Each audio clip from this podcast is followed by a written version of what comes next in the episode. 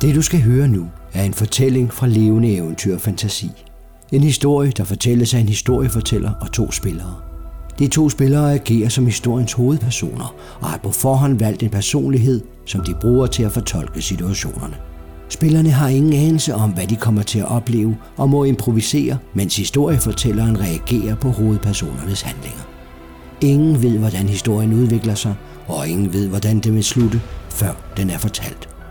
I historien benyttes terningerul til at afgøre, om hovedpersonerne har den nødvendige viden, eller er i stand til at gennemføre fysiske udfordringer, og må derfor også improvisere, når terningerullene ikke rækker. Fortællingerne foregår i eventyrsverdenen Valhæl, der er udviklet af mange hundrede spillere gennem mange årtier. Velkommen til levende eventyr og fantasi. Lef Podcast præsenterer Tryllebutikken med Eva Mærsk som Kyrie Pascal og Jakob Manikus Hal som Theo Duval. Episode 1 Den 11. midsne 1220 Dunkelhavn, Vejheim Det er med dyb beklagelse, at vi meddeler dem det triste tab af deres grandonkel Ludvig Fontaine, som er afgået ved døden. Vi forstår, at dette er en følelsesmæssig og udfordrende tid, og vores tanker er med dem og deres familie. Samtidig vil vi informere dem om, at deres grandonkel Ludvig Fontaine efterlader sig en arv i form af en legetøjsbutik beliggende i Smallegade i Dunkelhavn i Noxius hovedstad Vejheim. Vi forstår, at dette kan være overvældende, og vi ønsker at gøre overgangsprocessen så gnidningsløs som muligt for dem. Overdragelsen af arven vil finde sted den 13. midsne kl. 9 om formiddagen foran butikken. Vi anmoder dem respektfuldt om at være til stede på det angivne tidspunkt. Arven består af grunden og ejendommen på den, der samlet beløber sig til en markedsværdi af 75.000 vejmark. Vær opmærksom på, at der er to arvinger til denne ejendom, Theo Duval og Kyrie Pascal. Derfor vil overdragelsen blive delt ligeligt mellem de to arvinger.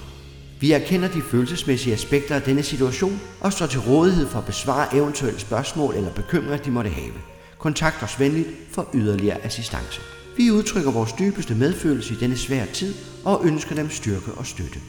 Med kondolence og venlig hilsen, El Chanel, repræsentant for DOR.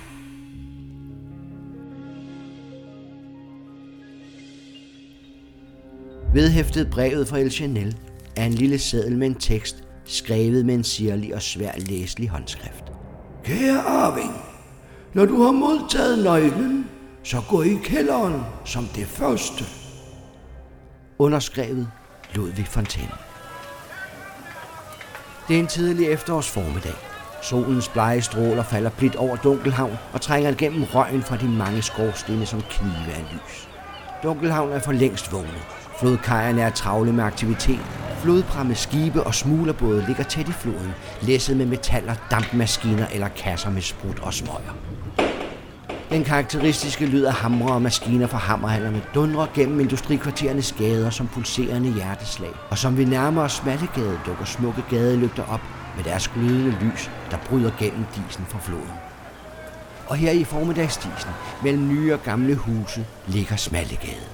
Et mangfoldigt sted, hvor rigdom og fattigdom mødes. Gadens venstre side, hvis man ser den i retning af havnen, er prydet med butiksfacader, elegante skilte og forretninger med udsøgte varer. På den modsatte side står dampen fra kloakrestene ud fra gyderne mellem de slidte huse. Her bor de mindre bemidlede fra arbejderklassen, der er let at genkende i deres rustikke tøj, når de møjsommeligt trækker vogne fyldt med varer til markedet. Denne morgen kl. 5 minutter i 9 standser to taxaer næsten samtidig foran den gamle tryllebutik. I den ene sidder jazzmusikeren Theo Duval, der netop er ankommet fra Asedur, og i den anden taxa sidder Kyrie Pascal fra Goderkvarteret i Vejheim, hvor hun har boet hele sit liv. Jeg tror, det er der. Tak for turen. Jeg betaler. Det var så lidt her. Ha' en god dag, svarer chaufføren og kører bort fra kantstenen. Ud af taxaen træder Theo Duval. Han er en høj, slank mand. En lille smule mørk i huden. Mørkt hår. Sorte skægstube. En øh, bredskygget træfingerhat. Sådan lidt skævt på hovedet. Lidt skævt smil. Og med et grønt glimt i øjet. Så kigger jeg over mod den anden taxa. Den er også stoppet herude foran butikken. I den anden taxa sidder der en kvinde på bagsædet.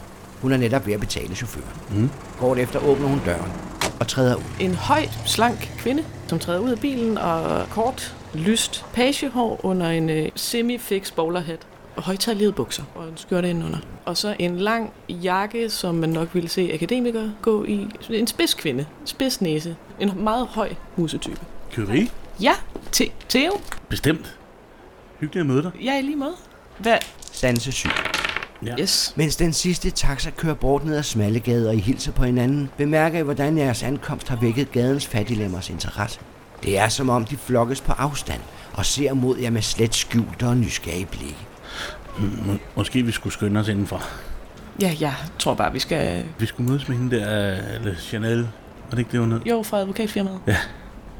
Nå, ja, så kan vi vel ikke gå indenfor endnu. Vi kan vel gå over og kigge.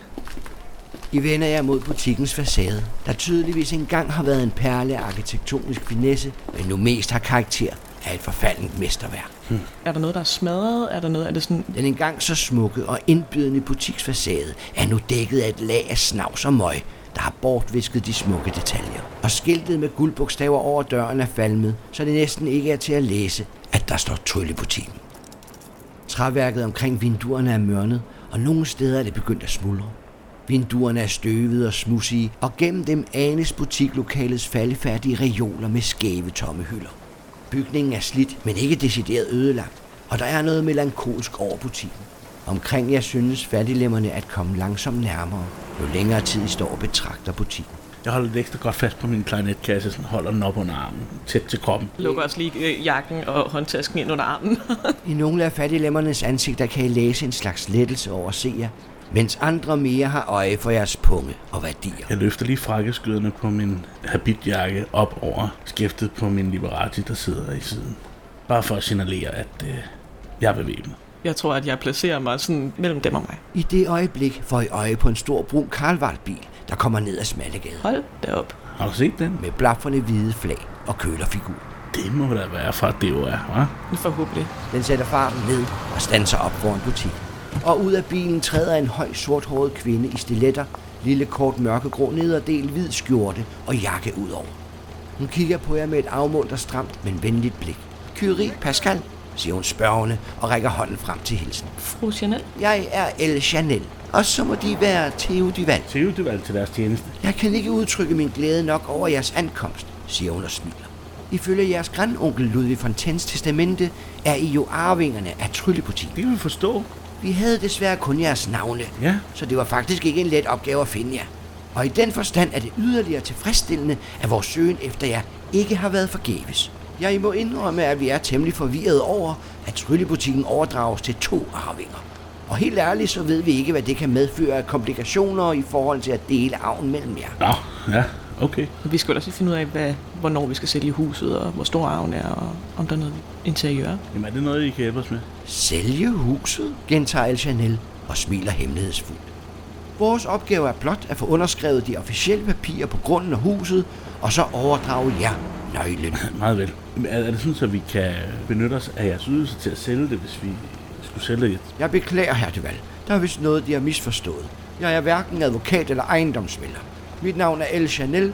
Jeg er repræsentant for det okulte råd. Det er okult. Det er jo, det er jo, er, det er jo kult råd. Helt korrekt. Jeg troede, I var et advokatfirma. Det er det okulte råd, der har ansvaret for, at tryllebutikken ikke står uden ejer, og derfor har vi i dette tilfælde forestået kontakten til jer. Var, var Ludvig en del af, af jeres råd? Ludvig Fontaine har været medlem af det okulte råd indtil sin død. Jeg kigger over på dig. Spændende. Og når tiden kommer, skal I vel også have en plads. Øh. øh, jeg skal- Altså, det, det, ja, jeg, det, de papirer, må vi se papirerne? De har så ret, frøken Pascal. Lad os se på papiret. Hun åbner sin taske og tager dokumenterne frem. I kan lige læse dem Jeg først. ryster hovedet og kigger over på øh, Curie. Øh, Trækker på skulderen. Øh, hvad, hvad er det for? Jeg skal læse videre, jeg skal ikke være en del af noget råd. Jeg kan ikke spille musik. Ja, Nå, det, dokumenterne er rimelig overskuelige, og I læser dem grundigt, for ikke at overse noget. Kultur 12. yes. Yes, øh, tram. Det er helt almindelige overdragelsetester og et gammelt skøde til grunden og huset, der første gang er dateret i 839, det vil sige for 381 år siden.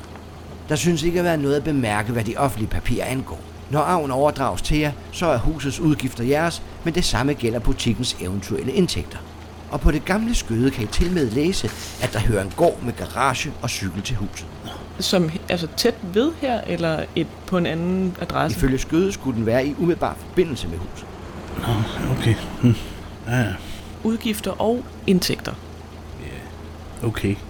Det ser jo meget standard ud. Det, Så hvis I bare skriver under der, siger El Chanel og peger på den stiplede linje, så er huset jeres. Jeg kan godt lige genlæse den der kontrakt, der man ikke øh, skriver sig op til et eller Står der, andet står, råd. der, står der noget med småt? Ja. Kyrie, du læser dokumenterne en gang til for at være helt sikker på, du ikke har overset noget. Kultur 20. 14. Ah, Jeg Hvor- hvor er langt på er en du fra? 5. Jeg skal skubbe to. det sker også. Ved du hvad? Mine øjne lyser grønt. Og øh, så får vi lige en ny grad. Kultur 17. Så skal jeg kun fokus en enkelt gang. Og der er ikke noget, som står med småt. Men til gengæld er der en underlig formulering, som du stusser over. På det gamle skøde står der, at ejeren af tryllebutikken er forpligtet til at leve op til husets krav. Theo, prøv lige at se den her linje. Ja. Øh, fru Pascal, hvad er det for nogle krav, huset stiller? Det er desværre ikke noget, vi kender til, men så vidt jeg kunne forstå på den forrige ejer, Ludvig Fontaine, er det et forhold mellem jer og huset. Det har sådan set ikke noget med selve arven at gøre. Men, men også huset. Hvad snakker du om? Jeg kan desværre ikke sige mere, men jeg er sikker på, at de vil finde ud af det, når huset er deres. Undskyld, er du fuld? El Chanel taber kæben og stirrer måbende på dig. Så ryster hun på hovedet. Nå. Jeg kan forsikre dem, at jeg ikke er beruset, herr Duval. Husets krav. Hvad? Nå, øh, pff. Jeg har aldrig været ejer af tryllebutikken, så jeg kan naturligvis ikke vide, hvad der foregår mellem butikken og dens ejer. Men nu skal de se. Hun trækker en stor sirlig nøgle op af tasken og rækker den til dig. mange tak. Det ser ud til, at nøglen accepterer dem, siger hun. Jeg stiger på dig. Så ser alt jo ud til at være i den skønneste orden. Men så må vi hellere skrive under. Jeg skriver under. Hun rækker jer papirerne og en pen og smiler dig herunder. Tillykke med huset og butikken. Hun giver jer hånden. Jeg står måbende og kigger på hende. Fatter. Ingen dør. El Chanel betragter jer et øjeblik, så nikker hun igen. Det kan måske vise sig, at det slet ikke er så ringe endda. Så vender hun sig og sætter sig ind i bilen. Øh, Øjeblikket efter forsvinder den brune Karlvald op af Smallegaden. Til dig også. hvad? Hvad foregår der? Hun lød som om, der skulle være noget særligt ved den. Kan du holde den? Jeg vil godt række ud og tage nøglen. Du får nøglen i hånden, men kan ikke føle noget særligt ved det. Tror du ikke bare, at hun binder sin historie på ærmet, for at det skal virke Men altså, mere fancy, end det det er? okulte råd. Altså, det lyder mærkeligt. Men mm, grandonkel skulle så have været en del af det. Jo, men der går jo alle mulige løgnhistorier om ham. Okay, jeg skal se ind i det der hus. Vil du med? Ja. Gå Nu hen. må vi hellere. Hen Hvad, til- hvad, hvad med alle de der skumle typer på gaden? Fattiglemmerne er forsvundet. I bemærkede ikke, hvornår de gik, men det må være sket i forbindelse med El Chanels ankomst. Trækker lige fra den ud over pistolen igen. Pff. Nå, ja. Skal vi? Bygningen er flere hundrede år gammel. To etager med højrykket grøniret tegltag og stor skorsten. Tagranden er sort og fæstnet til taget med kunstfærdigt udsmykkede kroge, og nedløbsrørene er dekoreret som lange dragelignende slanger. Det er et smukt bindingsværk af sortbejsede bjælker og dunkelrøde mursten. Men den engang så elegante butiksfacade er nu dækket af snavs og møg, som desværre skjuler de smukke detaljer, og skiltet med guldbogstaver over døren er falmet og næsten ulæseligt. Markiserne er slidte, og gennem de beskidte vinduer kan I kun se det støvede butikslokale med de tomme hylder, spindelvæv og enkelte gamle æsker med for længst glemt legetøj på gulvet. Jeg tænkte, vi skal prøve at gå rundt om butikken en gang, inden vi går ind. Ja, det kan vi godt. Og Der var noget med en stald og en gård og noget et eller andet. Ja, kan man komme rundt om huset? Kan man... Øh... Jamen bare, det ser jo rigtigt. Det er det største hus her på gaden. Det er meget flot. På den højre side af huset ligger Skarngyde, der fører ned til Støderkvarteret, og på den venstre side løber en smal gyde mellem huset her og bygningen ved siden af, som huser en barber, en bager, et antikvariat og en boghandler. I går rundt om huset og kommer ned for enden af den lille gyde, der munder ud i det yndigste lille brostenstorv. Og bag jeres nye hus kan I se et rækværk af træ, der danner en gård bagtil, med en lille port ud til brostenstorvet. Men alt over skyggene er det kæmpemæssige bøgetræ, der står midt i gården og troner højt, højt over rækværket. Nej. Mm. Det splade bølger i efterårets farver. Dybrød, brændende orange og gylden gul. Bladene sidder tæt i en farverig symfoni, der væver sig ind i hinanden. Nogle af bladene har allerede løsnet deres greb og danser langsomt mod jorden, mens andre endnu klamrer sig fast. Men på en eller anden måde synes det som om, at der kan blive ved med at falde blade af træet, uden at det mister visne blade på grenene. I fortsætter rundt om trærækværket og kommer således ud til skarngyden, hvorfra I vender tilbage til husets facade. Er der nogle døre og vinduer på de to sider af huset, som, hvor, der, hvor gården ikke ligger? Der er ingen vinduer til gaden eller gyden i stueetagen, ud over butiksfacaden. Men det så ud til, at der var vinduer i stueetagen, der førte ud til gården med bøgetræet. På første sal er der vinduer på alle husets sider. Kan man komme ind i den der baggård heromme fra? Er der sådan nem adgang, eller skal man igennem huset for at komme ind i den? Man kan komme ind i gården af den lille port, der fører ud til Brostenstorv. Okay, I synes også, I kunne se en dør på husets bagside, der førte ud til gården. okay. Okay. Nå, ja, ja, men øh, Lad os tage hovedet engang. I går hen mod hoveddøren, der også er butiksdøren. Den flotte dør. Sætter nøglen i nøglehullet og drejer rundt. Der lyder et højt klik fra butiksdøren, og da du åbner den, kan I begge høre et dybt suk, som om huset pludselig vågnede efter lang tid søvn. Hørte du også det? sådan s- suk. Eller en trækvind? Kunne det også have været? Øh, Ja, ja, det tænker jeg, det må være. En lugt af jord, fugt og støv strømmer jer i møde. Træder forsigtigt ind. Kigger omkring.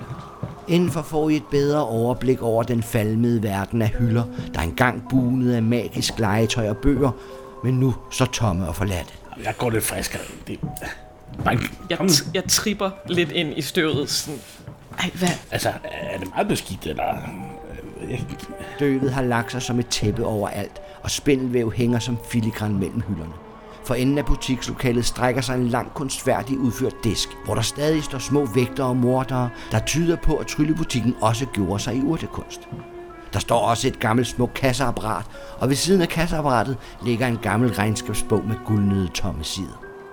Luften i butikken er tyk af nostalgi og fortabte drømme, og I kan kun alt for lidt forestille jer de mange besøgende, der engang stemlede sammen for at nyde godt af butikkens under.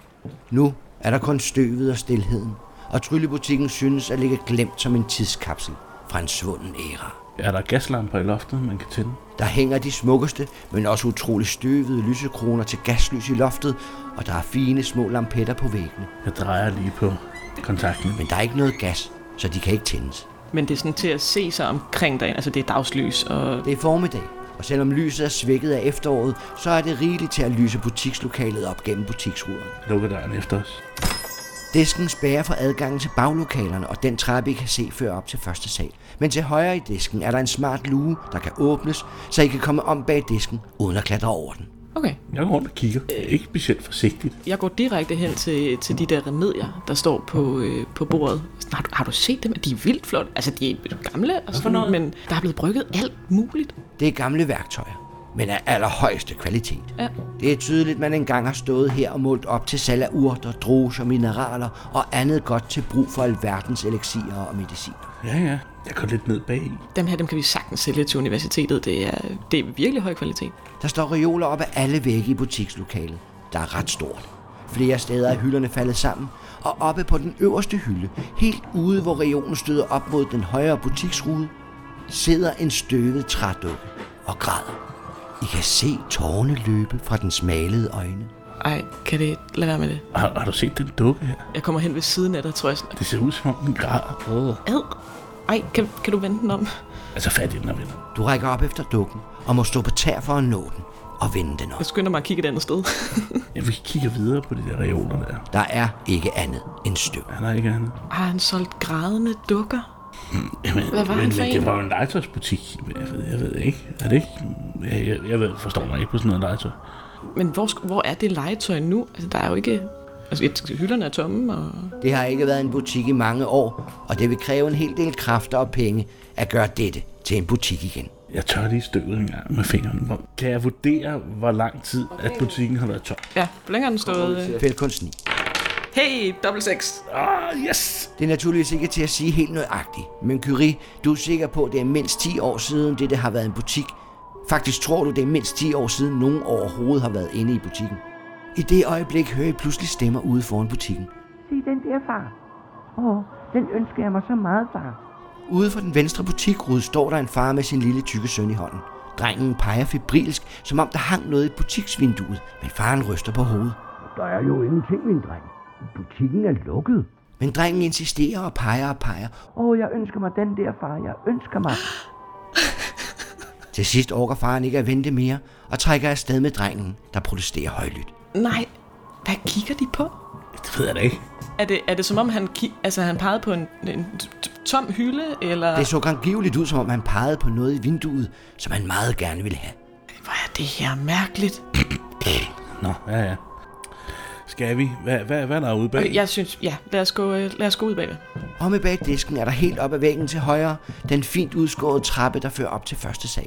Midt for fører en lille gang helt ud til bagudgangen, som igen fører ud til gården med bøgetræet. Og helt til venstre er der en stor, kraftig trædør med svulstige karme, hvor der står skrevet noget på et gammelt og næsten glemt sprog. Kan du prøve at læse det? Mytologi 11. Yes, 19. Så er du god ja. Ja. til. Teksten er skrevet på vaner i folkets gamle sprog Valari, som kun troldmager interesserer sig for. Der står lagerum. Det, det fortæller jeg dig og blærer mig lidt med grammatikken imens. Lag. Nå, ja, ja, men det er vel... Jo, Et lager, ja. I åbner døren og træder ind i et meget stort rum, som må udgøre det meste af stueetagen. Lige hvor I træder ind, er der installeret et forholdsvis moderne bioalkymistisk laboratorie, og hele væggen til venstre er dækket af et møbel med flere hundrede skuffer til urter, druser og andre ingredienser. Men alle skufferne er tomme, og laboratoriet er indhyllet i støv. Okay. Det er sådan noget, man laver farmaka i det her. Altså, øh, jeg, Eller- jeg øh, styrter hen til det og begynder at pille og se, øh, hvad, for, hvad for nogle urter er der, og sådan, har du set det her? En fuldstændig fantastisk samling. Bioalkymi 17. Den fokuser jeg. Bioalkemi 4. Så nej. Ved at læse etiketterne på skufferne forstår du hurtigt, at dette engang har været imponerende velassorteret. De har bestemt ikke manglet noget dengang. Nej. Men skufferne er skuffende tomme. Er det til forladelige ingredienser, der er her, eller er der også... Der er hele pivetøjet. Der er hele pivetøjet. Der er sågar skuffer til så sjældne urter som den alt helbredende drageurt, den underfundige vinterskygge og den ekstremt dødelige retnivebol. Han har haft for en formue af ingredienser herinde. Laboratoriets apparater og instrumenter er nok støvede, men stadig anvendelige. Og blandt udstyret finder du nyere apparater, såsom en kvantespalter, en essenscentrifuge, en pollenkalibrator, en inkapsulationsovn, en døbegryde, trykdestilleri og en udstansningsmaskine til tabletter. Men ingen af disse maskiner kan være mere end nogle ganske få år gamle. Så alle redskaberne er her, og alle beholderne til tingene er her, og der er intet i det. Er der noget, du kender til det der? Der er så meget af det her, jeg ikke engang har fået lov til at pille ved på universitetet. Det er fuldstændig fantastisk samling, men der er ikke noget i nogen af skabene. Der er ikke, der er ikke nogen af de rigtige remedier her. På universitetet, hvor... Øh... I Vejheim. Okay, hvad læser du? Jamen, bioalkemi. Bi- Nå, så er det derfor. Ah, Ja, Det var også derfor med, med, med instrumenterne derude. det er nok på derfor, han disken. ville have mig til at arve, tænker jeg. Ja, ja, ikke? Lad os se, hvad, hvad, hvad, hvad, hvad er der længere nede? Til højre for jer ser I lige ud i et stort lagerrum af mange gange mellem enorme tomme reoler, der går fra gulv til loft. Det er som at gå i en labyrint mellem de store lagerhylder, og pludselig kommer I til et slags centrum, hvorfra alle hyldekorridorerne udspringer. Og her, midt på den lille plads, står en 2 meter høj tophat på hovedet med hatteåbningen opad.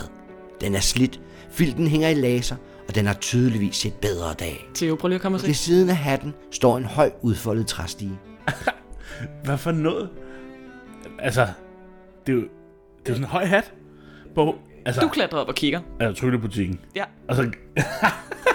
Ej, nej, nej, jeg... Du vil ikke op og kigge ind? nej, den jamen, tænker jeg, du har. Det, der er en rigtig flot stil lige derhen. Ja, ja, jamen, jeg skal nok kravle op. Jeg og kigge. holder. Ja, ja, jeg kravler op. Du kravler op på den lille træstige. Mm. Herfra kan du kigge ned i hatten, som bare er mørk og tom. Den er helt tom. Jeg roer ned i den.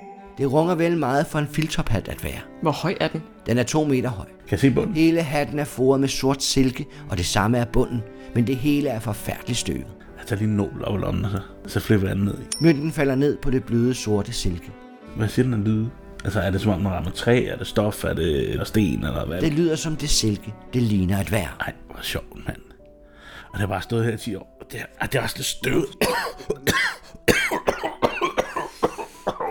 Ej, øh. Du trækker hovedet bort for at undgå mere støv fra hatten, da du pludselig bemærker en nedgang til en kælder af en art nede for enden af en af reolkorridorerne. Det er en elegant og kunstfærdig udført støbejerntrappe, der fører nedenunder, med en lige så smuk udført ibenholslem, der lukker for adgangen ned ad trappen. Hov, Curie, har du set? Derovre. Det må være nede til kælderen. Det øh, kommer, du ikke, kommer du ikke lige ned igen, så? Jo, jo, jo, jo. Bare Jeg roligt. tripper hen til Der det. sker ikke noget.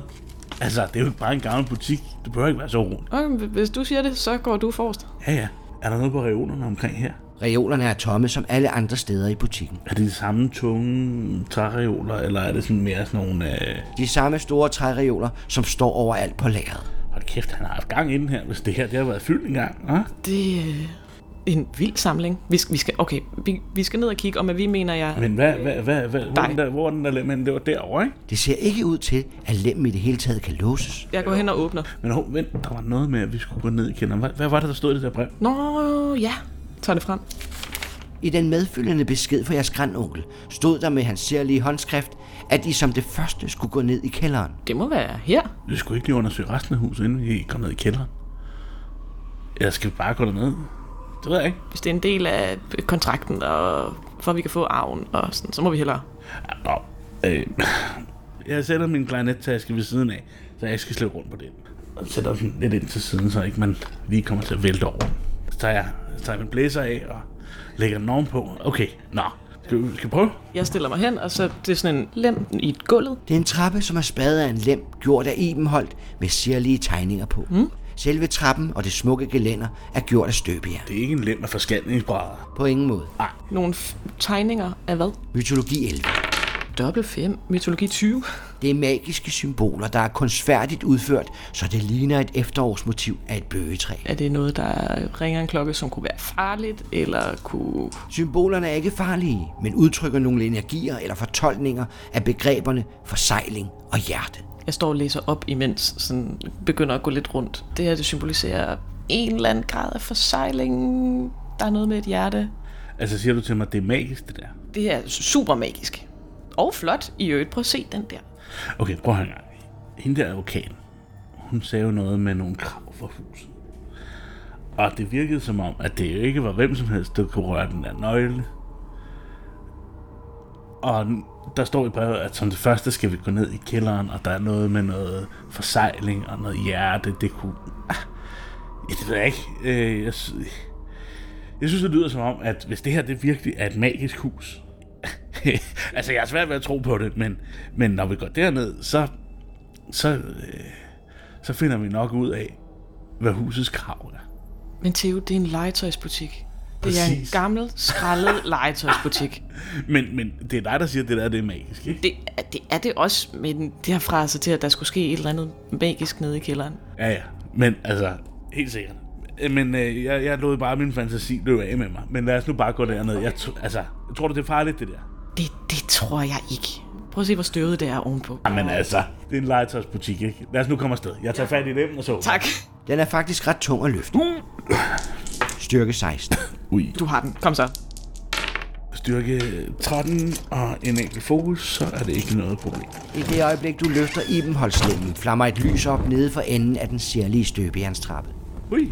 Det ligner lys fra gaslampen. Så er de sgu tændt for gassen. Det gyldne skær virker imødekommende og fremhæver trappens kunstfærdige udformning. Meget kan man sige, men de har sgu gjort noget ud af det. Det her, det er ikke bare en hvilken som helst elendig kældertrap. Kom, Det er en flot velkomst. Det tager en dyb indånding og går ned. går du forrest? Øh, nej, nej, Nå, nej. Efter, okay. efter dig. Jeg, jeg vil. Jeg går forrest. Trappen fører jeg ned til et lavloftet rum med vægge af store kampesten og et rødt gulv gjort af en ukendt stenart. Og midt på det røde gulv er indgraveret et manipulagram. En magisk cirkel med en pirlrune, der krydser cirkelstregen. Hvad? Og ved de øvrige tre vægge er tre kraftige, robuste egetræsdøre. Jeg stopper op på trappen. Både døre og karme er gjort af Ibenholt. Håndtagene er det mest blanke messing, og midt på hver dør er fæstnet et stort rødt laksejl. Wow. Se det her. Mytologi 22. Ikke 22. Det må jeg omrulle. 22, jeg, jeg fokuser. Skal jeg hjælpe dig med en fokus? Ja, det ville være lækkert. Jeg bruger hjælpsom og giver en plus 3. Så når den. Jeg står og kigger ind over dine skuldre. Ved fælles hjælp finder I frem til, at de tre sejl på en eller anden måde er det samme sejl, som må beskytte et eller andet, der har med huset at gøre. Okay. Det magiske manipulagram på gulvet afmærker uden tvivl husets hjerte, hvis man skal tro den mytologiske forklaring. Der var hjertet. Det var ikke helt forkert, hva? Jeg kigger lige op. Altså, den der lem, der, den, den er stadigvæk åben, ikke? Lemmen står stadig Nå, åben. det er godt. Kunne du gøre den fast deroppe på nogen? Den smækker ikke, vel? Lad os lige gå op og sørge for, at den ikke Kan vi ikke smækker. sætte din kasse i spænd? Bare lige, Ej, det hvis den kan nu smækker sammen. Er du sindssyg, mand? Men så tag Det er det. min klarinet. Det er mit levebrød. Nå, du er musiker. Jeg er jazzmusiker. Jeg har lige kommet med Rute 107 fra Sidur. Jamen, så kan du, altså... Jeg har ikke sat min klarinet i klemme, det er helt rigtigt. Men jeg kan finde noget andet. Nej, Ah, nej, nej, nej, nej. I går tilbage op ad trappen og leder efter noget, I kan sætte i klemme i lemmen. Sanse 12.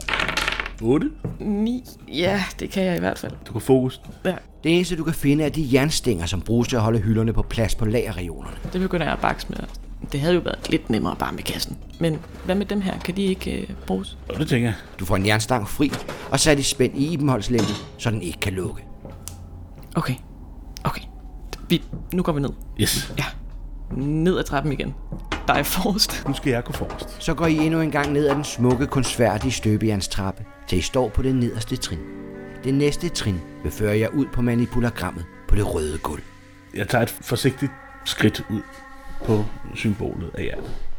I samme øjeblik, du træder ud på manipulagrammet, mærker du en varme sprede sig i din krop. Hvad, hvad sker der?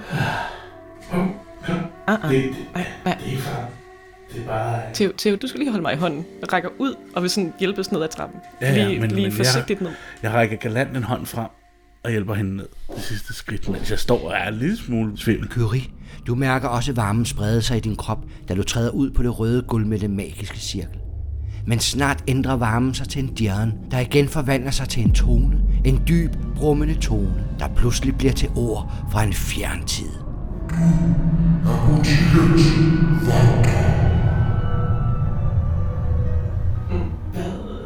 Jeg... øh, Okay. Hvem taler? Forsvinder det igen, eller fortsætter det? Tonen æbber ud, den summende fornemmelse fortager sig, og jeres kroppe holder op med at dirre. Okay. Men I mærker begge tydeligt, at hvad der end har berørt jer, så har det efterladt noget i jer. I får plus en i sind og sætter en markering i skæben. Nå? Okay. men- I bemærker med det samme, at noget har forandret sig. Nu kan I pludselig se navne engraveret i dørene, skrevet på vaner her i folkets sprog, Valari. Vi, vi går lige frem og tager den lige over for trappen. På døren lige over for jer mm. står Avaritia, Hvad betyder det? Jeg er der over universitetet. Jeg spiller bare musik, ikke? mytologi 17. Ej, jeg er en fra. Jamen, jeg tager en fokus. Avaritia betyder griskhed eller grådighed. Griskhed eller grådighed? Hvad betyder det nu? Jamen, griskhed eller grådighed? Nå. Altså, det, det er dig, det der kan man Åbenbart. Er det det samme tekst og det samme sprog? Ordene på dørene er alle skrevet på Valari. På døren til højre for jer står der Superba, og på døren til venstre står der Invidia. Pirba og Nvidia. Hvad betyder det? Jeg trækker den vildt længe til at fortælle dig det. Mytologi 12. Dobbelt Så 16? Hvad betyder det? Superba betyder hoved. Altså, det er overmod, det der, ikke? Det kan jeg også selv, jeg har læst. Øhm, jo, der er det er rigtigt. Familie, det betyder... Mytologi 17. pep-tablet. Rent ud sagt er det længe siden, du har læst Valari, og det er ikke et sprog, man benytter i den bioalkymiske kundskab. Men du husker godt, at Nvidia betyder misundelse. Øhm, mis- misundelse. Det er Ja. ja. Altså, så godhed, misundelse og hårdmod. hårdmod. Hvad er det noget at gøre? Hænger det sammen med nogen? Er det nogle dødssynder? Er Er det der noget kultur omkring Ja. de, tre, de tre begreber? Kultur 7. 17? Det er tre ud af de fem dødssynder, som er rækken af moralske fejl med rødder i den monopatiske tradition. De beskrives ofte som grundlæggende menneskelige tendenser, der kan føre til andre synder og moralforfald. Hovmod refererer til overdreven stolthed eller selvovervurdering. Det er forbundet med at betragte sig selv som vigtigere eller mere betydningsfuld end andre. Griskhed indebærer en uforholdsmæssig og umættelig længsel efter rigdom og materielle goder. Et andet kendetegn ved grådighed er en manglende evne til at dele med andre. Misundelsen er en følelse, et ønske om at have en andens egenskaber, status, evner, anseelse eller held. Misundelse er ikke nødvendigvis forbundet med materielle goder. Det centrale er, at man ønsker den anden uheld, fordi vedkommende står i en bedre situation end en selv. Og vreden er den ukontrollerede følelse, der kan føre til fjendtlighed, aggression og vold. Mens dogenskab refererer til træhed eller ligegyldighed i forhold til ens pligter og åndelige ansvar, men kan også omfatte åndelig apati og ligegyldighed over for det, som anses for vigtigt. Er der flere af dem? Der er de fem. Antidyder fra den monopatiske. Disse fem dødssynder blev første gang systematisk præsenteret af den monopatiske teolog Evagrisius Pontius i det 4. århundrede, og senere formuleret og udvidet af monomonark Enomantor den Store i det 6. århundrede. Og de fem dødssynder er i dag en fastankret del af den monopatiske etik og har haft en betydelig indflydelse på kunst, litteratur og kultur gennem historien. Jeg bliver simpelthen nødt til at skrive dem ned. Og er det sådan noget, man har med fra, af børnelærdom, når man kommer fra... Øh... Et hvert barn, der vokser op i den monopatiske kultur, kender til disse fem synder. Hårdmod, grådighed og hvad var den sidste? Misundelse. Misundelse. Og hvad så? Jamen, der, der skal vi jo så Ikke Det ved jeg ikke. Øh, altså, nu er vi jo her. Hvad med på gulvet? Symbolerne på gulvet, øh, hjertet der. Da du ser ned på gulvet og den magiske cirkel, ser du, at her er der også kommet nye tekster. Det, der står skrevet, er jeres egne navne. Wow, wow. Theo, Theo, Theo. Du valg? Ja, Så hører I pludselig dørklokkerne ringe i det fjerne, som om nogen er kommet ind i butikken. Det er simpelthen... Øh, hvad fanden er det? Jeg løber op ad trappen. Kom! Jeg går mere forsigtigt efter. I skynder jer op ad den konstfærdige støbejernstrappe, men da I er der står i den gamle lagerhal, stanser I måbende op og stjerrer. Gaslysene i loftet og på væggen er nu tændte. Støvet på gulv og hylder er borte, og alle lagerhallens reoler buner med varer. Det er simpelthen for mærkeligt. Hvor er min klarinet? Er den der stadigvæk? Den står stadigvæk henne ved stigen til tophatten, der nu er rank og flot i filten. Øh, hvad- hvad? Har du, øh, må- prøv at se. Prøv at se. Det er helt fyldt over det. Okay, vi, videre, videre. vi skal lige ud, ud til... Jeg løber videre ud til døren. Jeg står lige og... Da du åbner døren ind til butikken Curie, mødes du af endnu et forbløffende syn. Hele butikken er som med et tryllesag bragt tilbage til dengang. Den var en fin butik. Legetøj, bøger og droger er pænt sat op på hylderne. I vinduerne stråler lokkende udstillinger af varer, og i øjenkrogen bemærker du trædukken helt oppe på øverste hylde, helt henne ved udstillingsvinduet. Den sidder igen med front ud mod butikslokalet. Den græder ikke mere, men smiler underfundigt. Du er så overvældet, at du først til sidst bemærker den lille, tykke, enøjede mand med tokantet hat. Øh, undskyld, hvem, hvem, hvem er de? Han lyser op i et bredt smil og slår ud med armene.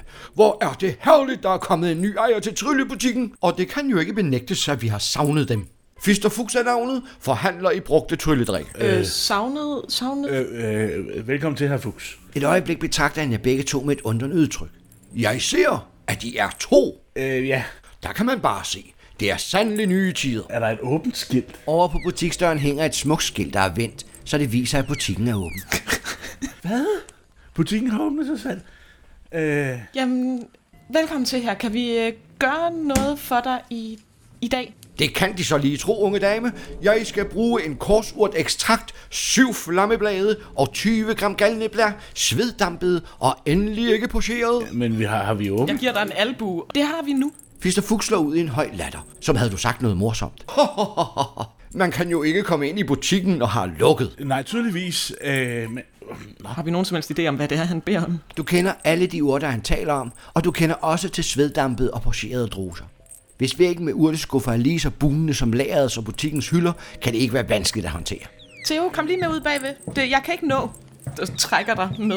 ja, ja, ja. E-, Et, et øjeblik her. Jeg venter blot, svarer Fister Fuchs, der allerede nu er ved at studere butikkens varer. Hvad fanden sker der? Skal vi, skal vi, øh, hvor, øh, er det noget, vi skal lave til ham? altså, det, det ene er, det andet er bare nogle ingredienser. Men vi er jo bare vi er lige nødt til at have den her butik til at køre, før vi kan komme af med den. Så bimler klokkerne fra butiksdøren igen.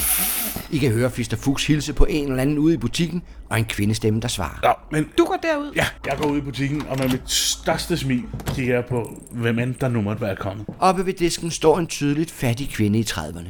Et tørklæde dækker hendes hår, hun er klædt i lappet tøj, og hun kigger lidt undskyldende på dig, da hun stiller sin lille kur på disken.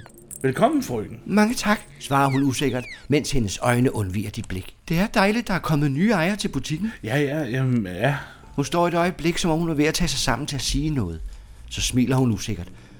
Jeg er virkelig ked af, at dette her skal være vores første møde. Det skal det endelig ikke være. Jeg tror ikke, de forstår, siger hun. Siger de, vi er en meget fattig familie. Vi har ingen penge, og derfor var den forrige ejer, herr Fontaine, så forstående at give os varer på regning. Og jeg håber jo, det er noget, vi kan fortsætte med. Jeg hedder Adeline Bernard. Jeg er sikker på, at du kan finde mig i bøgerne. Vi skylder jo nok penge i forvejen, men jeg har virkelig brug for min gibbernak. Din gibber, nej. Lige et øjeblik. Jeg er roder ned under det. Du bemærker regnskabsbogen, der før lå hen med tomme og guldne sider, nu er fyldt med regnskaber og opgørelsen af skyldnere og alt muligt andet, der har med butikkens regnskab at gøre. Nå. Det ser ud til, at der er mange skyldnere. Og du finder hende ganske rigtigt på listen over skyldnere. Åh oh, nej. Hvad sådan hedder Åh hun? oh, nej. Hun hedder Adeline Bernard, og hun skylder 6 Weimar. Øh, Ja, har vi, en- har vi, er der en prisliste? Jeg kigger den lidt omkring. Sanse 9. Ja, 15. En gibbernak koster 10 nobler, og du bemærker, at hendes gæld hver gang forøges med 10 nobler, så det kunne tyde på, at hun køber gibbernak hver gang. Jeg tænker, der er en grund til, at hun har fået lov til at skylde uden at betale.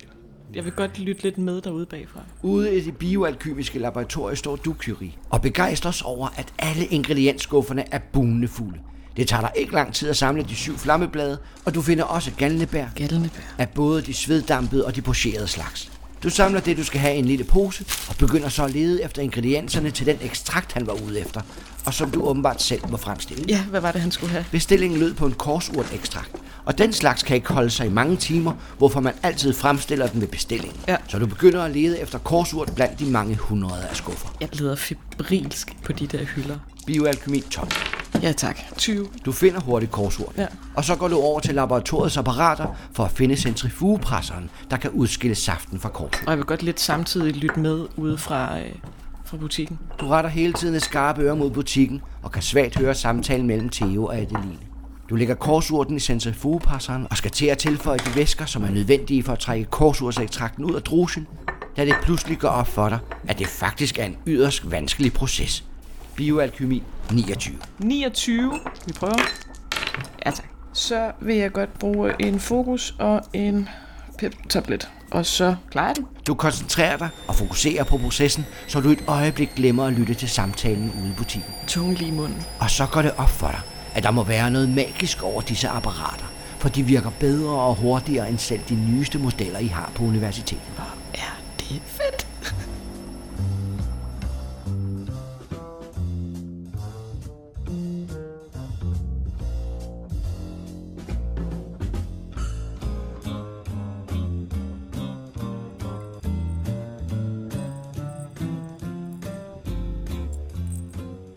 Ude i butikken står du, Theo, og læser om gibbernakken. Du kan se, at det er en lagervare, så det må betyde, at den kan hentes fra en af hylderne på lager. Frøken Bernard, jeg, jeg tror, vi finder ud af det. Mange tak. Mange tak, herr Duval.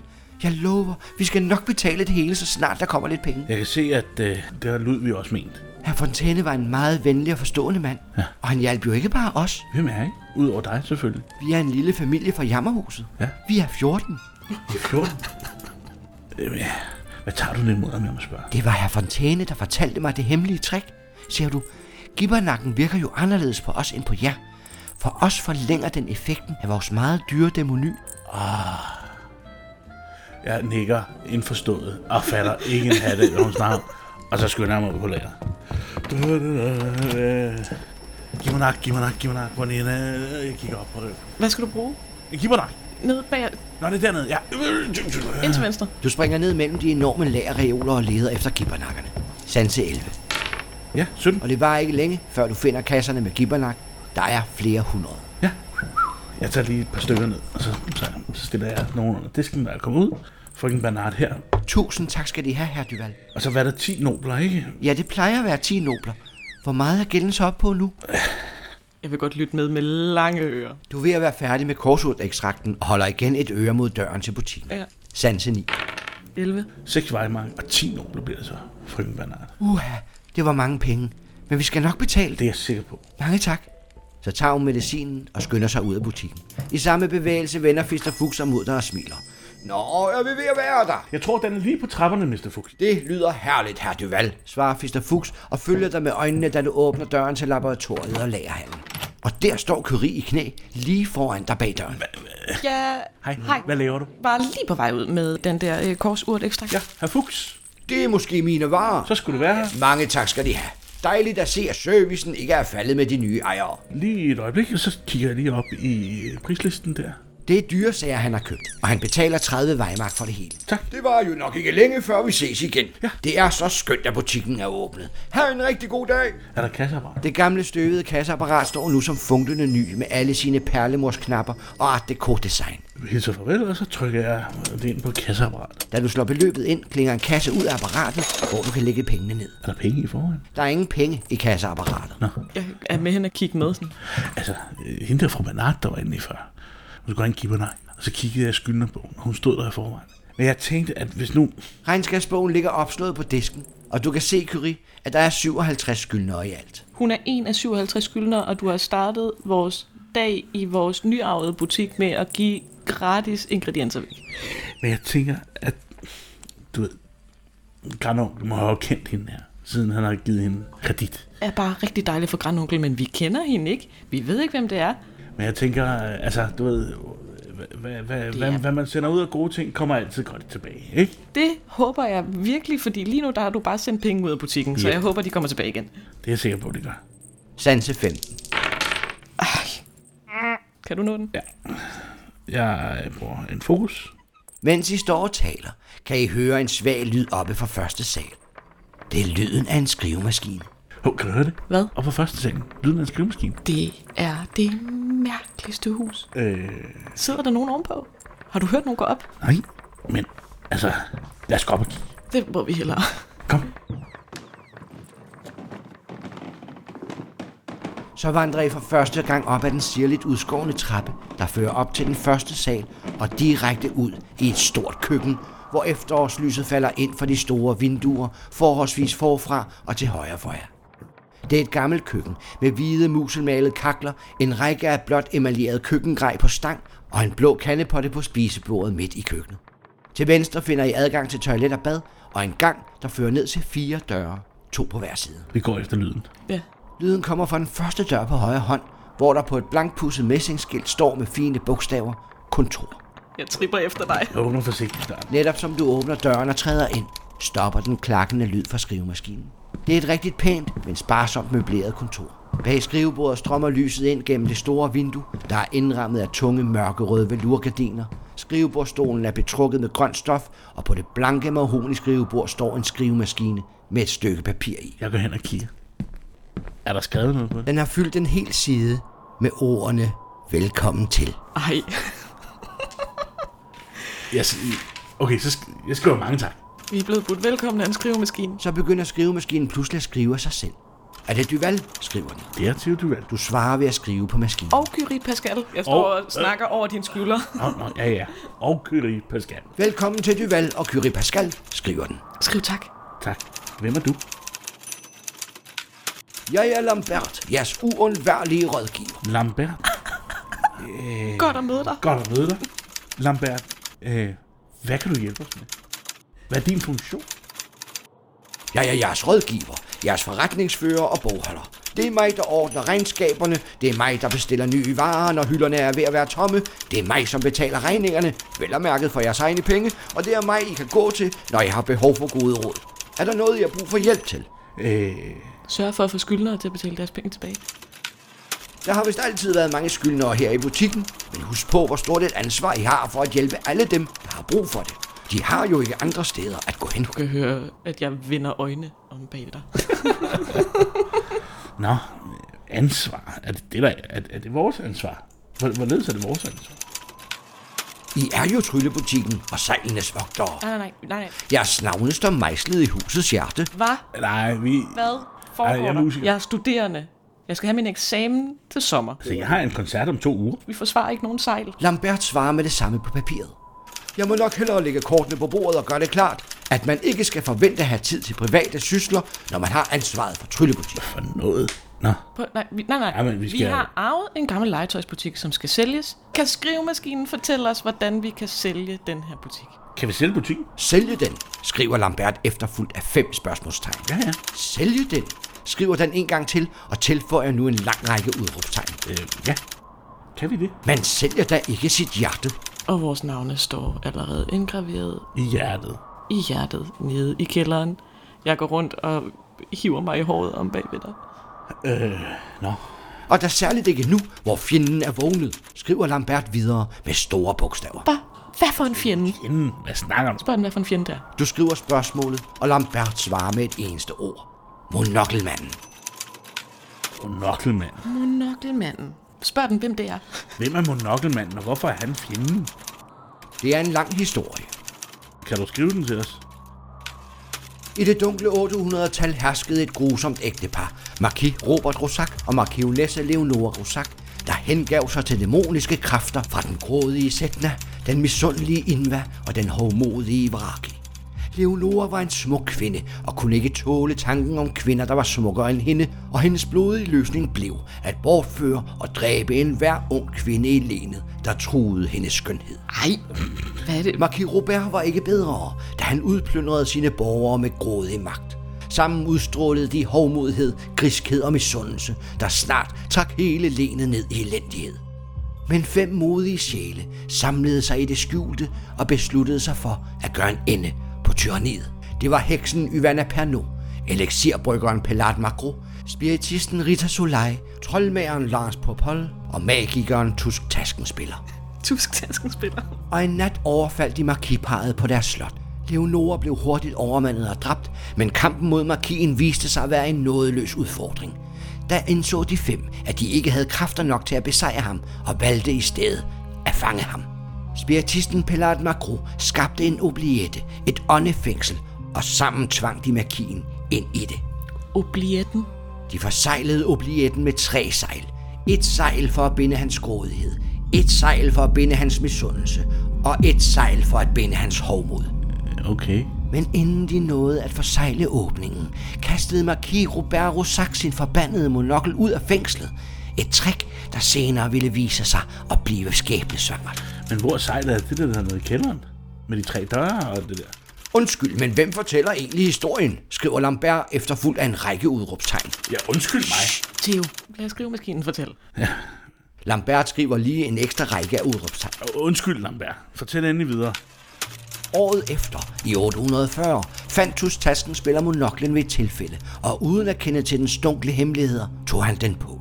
Øjeblikkeligt blev han kontrolleret af Marquis Robert Rosac, nu kendt som monokkelmanden. Gennem Tus-tasken spiller forsøgte monokkelmanden at bryde sejlene til oblietten, men heldigvis opdagede de andre det i tide og stoppede ham. Desværre var sejlene blevet brudt og krævede nu en konstant tilførelse af kraft for at holde sig intakte.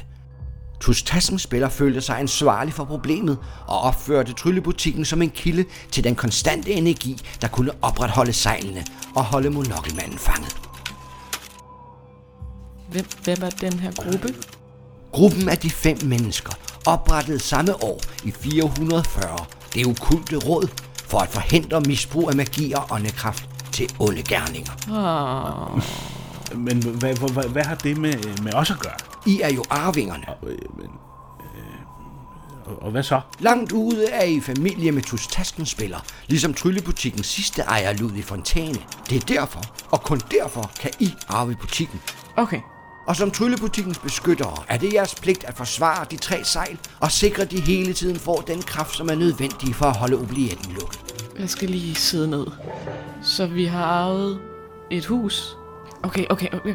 Men, øh, Theo, kan du ikke lige få den til at holde en pause? Skal du have en kop kaffe til det her? For jeg... Kop kaffe? Overlad det til Madame Pot, skriver Lambert. Hun kan servere den bedste te og kaffe. Frøken Potte? Pludselig hører I en skinger stemme ude fra køkkenet. Jeg vil godt kigge ud. Du kigger ud i køkkenet og stiger forundret på den store Madame Blåkande, der står lidt utålmodigt og hopper på spisebordet. Hvem snakker du med? Te eller kaffe? En potte.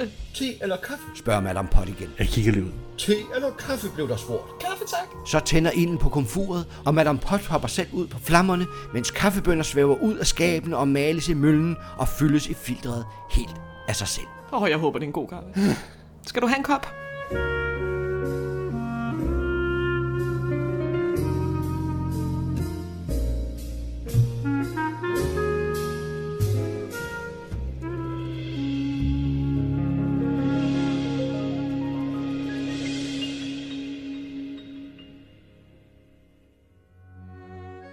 Du har lyttet til LEF-podcasten Tryllebutikken.